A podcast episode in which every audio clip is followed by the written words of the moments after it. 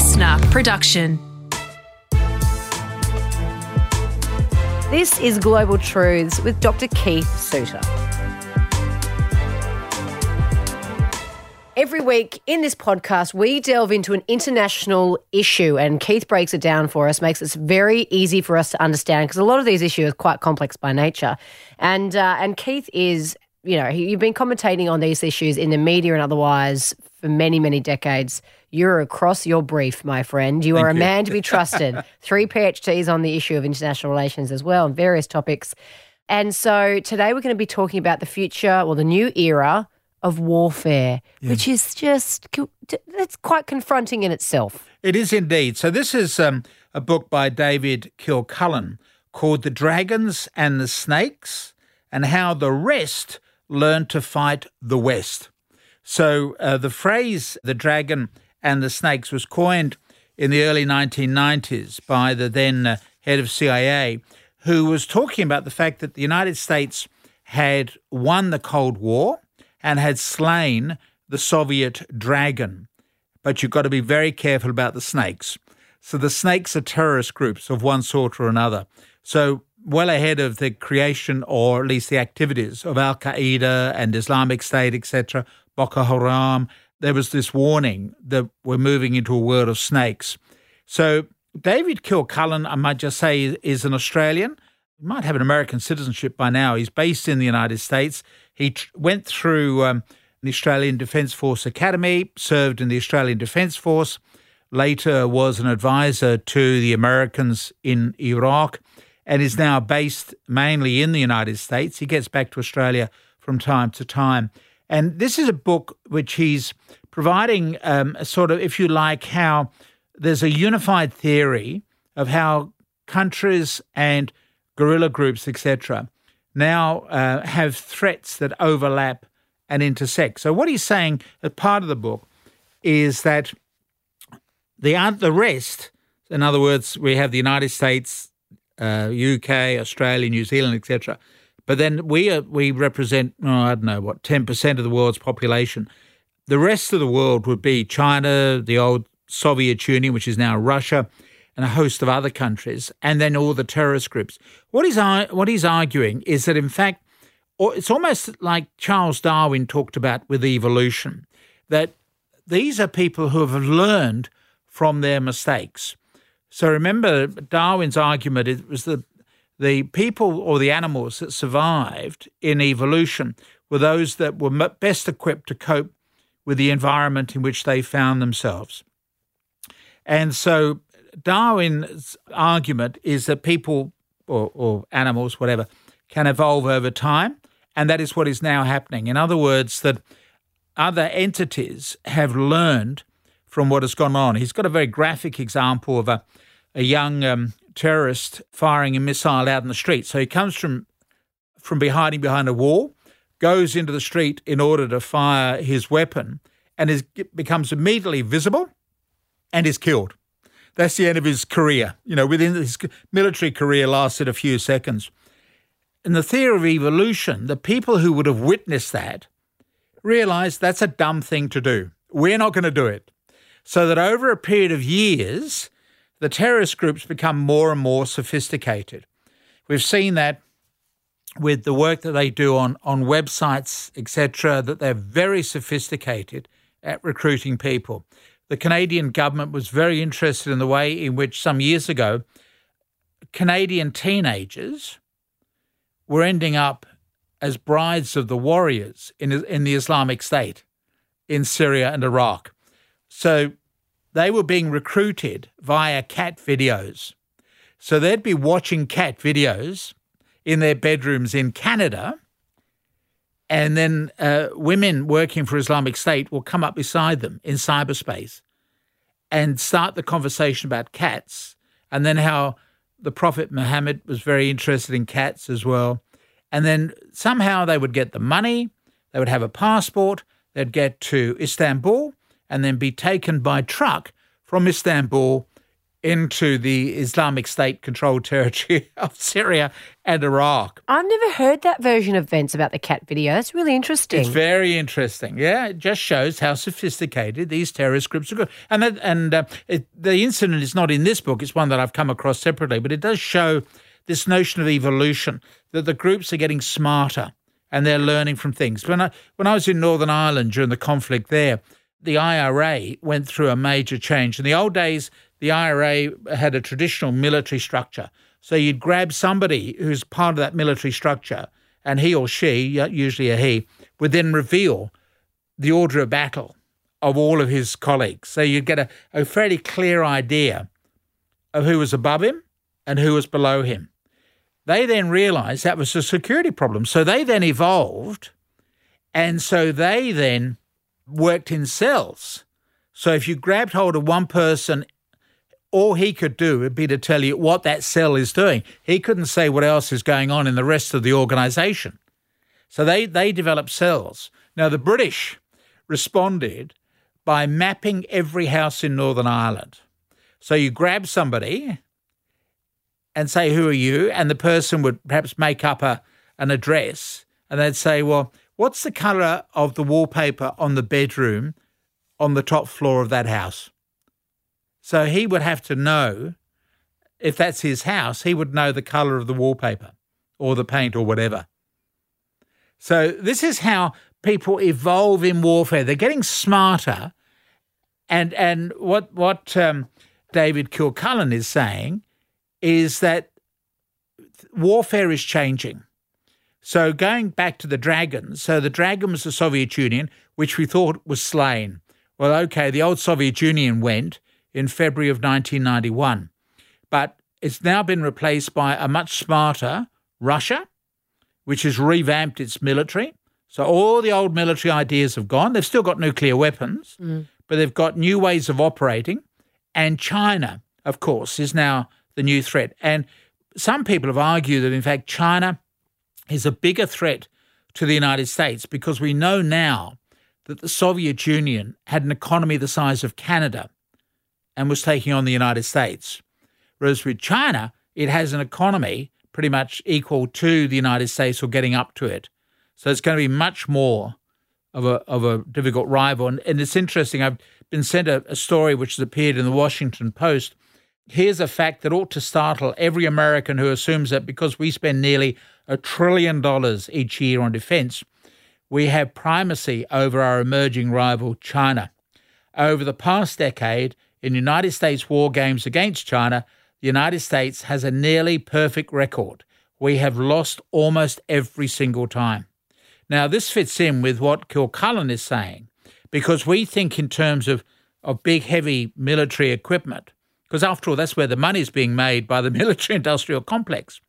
but of course, the Chinese and the Russians um, are now indulging in what Kilcullen calls liminal warfare. In other words, that it's hacking, it could be disruption of all sorts, could be weakening of alliances. Clearly, Brexit is good news for Russia because mm. it's breaking the UK away from the European Union. Yep. So Kilcullen is saying the two dragons that we ought to be worried about are getting a lot more sophisticated than the dumb old dragon that died in February 1991.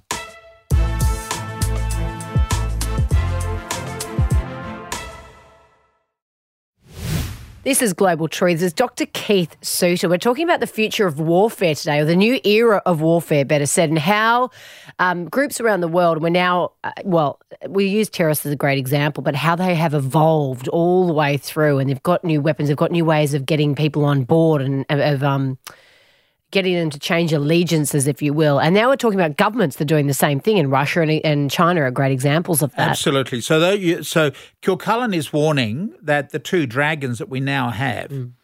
are a lot more sophisticated. Okay, we've spent a lot of more money. Remember, the United States spends a trillion dollars a year on defense.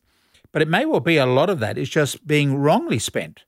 And then we're up against enemies who are much more nimble and will be able to exploit the lumbering vulnerability of that equipment. So the wargaming that goes on um, includes uh, the Chinese knocking out the American spy and communication satellites. knocking out the forward bases on Guam and Japan with precise missiles. Our aircraft carriers would have to sail away from China to escape attack because aircraft carriers are huge, lumbering ships. Our F 35 fighter jets couldn't reach their targets because the refueling tankers they would need would be shot down. So, and it's interesting, Kilcullen says that the period of American supremacy lasted 12 years. So, February 1991, the Soviet Union has gone. And then for the next 12 years, America is number one. So previously, we've talked about a bipolar world with the United States and the old Soviet Union. And then we have what is called the unipolar world. In other words, there was one pole, one dominant player in the world, and that was the United States. And that lasted for only 12 years February 91 until March of 2003, when the Americans began their ill advised campaign against Iraq.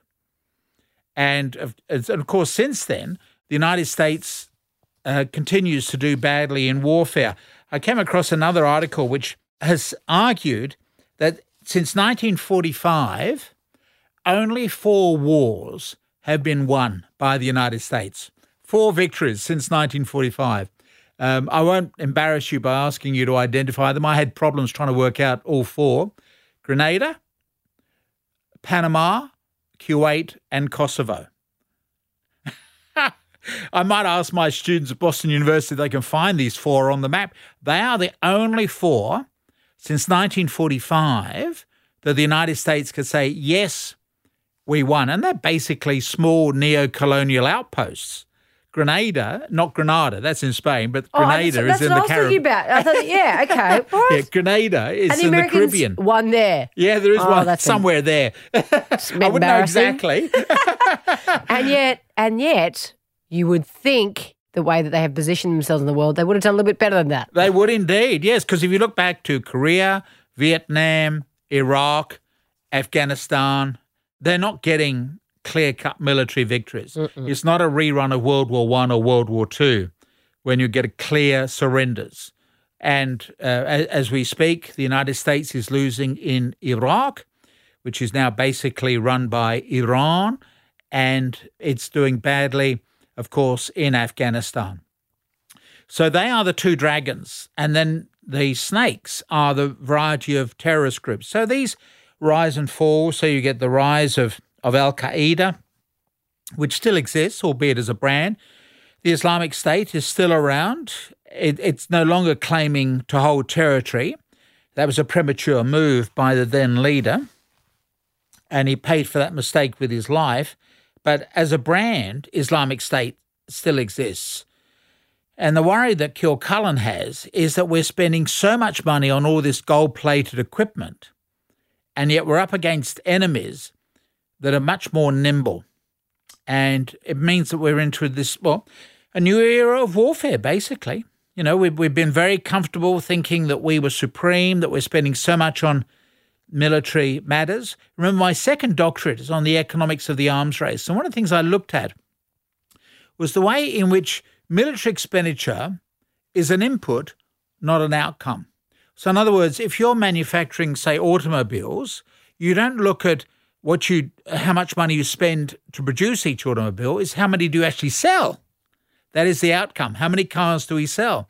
But in the case of military expenditure, we just keep paying the money in, and we assume there is some magic formula that it's got to be two percent or three percent or four percent of of gross national product, and somehow that secures our defense. But in fact, that's not the case. So the Americans spend a trillion dollars a year. They do keep people employed. It's interesting to see the way in which contracts for military equipment are scattered across all the constituencies in the United States. So if you try to cut back on any of the military activities, you know, in terms of military expenditure, you'll end up with complaints from members of Congress or senators.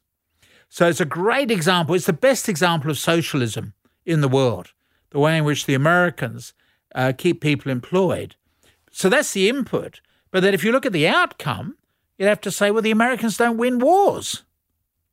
That, that's the problem that we've got. And the, for me, the value of Kilcullen's book is that he's so good at bringing us all together in, in terms of warning us about the dragons and the snakes, and also coming up with a theory about how people improve, in, if, if we can use that term, in terms of fighting wars. So, what then? What where to from here then, Keith? Well, we've obviously got, in, from Australia's point of view, we've got to think: is it still safe for us to be so linked to the United States, given that it no longer runs wars? Mm. China is clearly going to continue. Brand China has obviously been damaged by the coronavirus, but it still has these global ambitions for 2049, the 100th anniversary of the Communist Revolution, to be the number one country in the world. So we need to be thinking more about how do we respond to China do we build up Indonesia? But given its appalling human rights record, do we rely on Indonesia as our protector? These are really big issues which are simply not getting discussed in politics. That we spend too much time discussing trivia in politics and not at these really big questions that are emerging. Let me give an example. You know, President Trump correctly has identified China as the big foreign policy threat to the United States, not not Islamic State, not Al Qaeda. He's saying China is the problem. But what has he done? Instead of building a global coalition to oppose China, he idolizes President Xi and disparages traditional allies like the Europeans. So, although he's got the right idea in terms of the challenge to the United States, he's got the wrong strategy to follow through. America ought to be back building up alliances as a way of trying to cope with China. So that's why I find the Kilcullen book so important for us to get our heads around this new era of warfare. Dr. Keith, as always, enlightening. Thank you. Global Truths was presented by Dr. Keith Suter and me, Kate Mack. Produced by Matt Dwyer. Audio production by Darcy Thompson. Listener.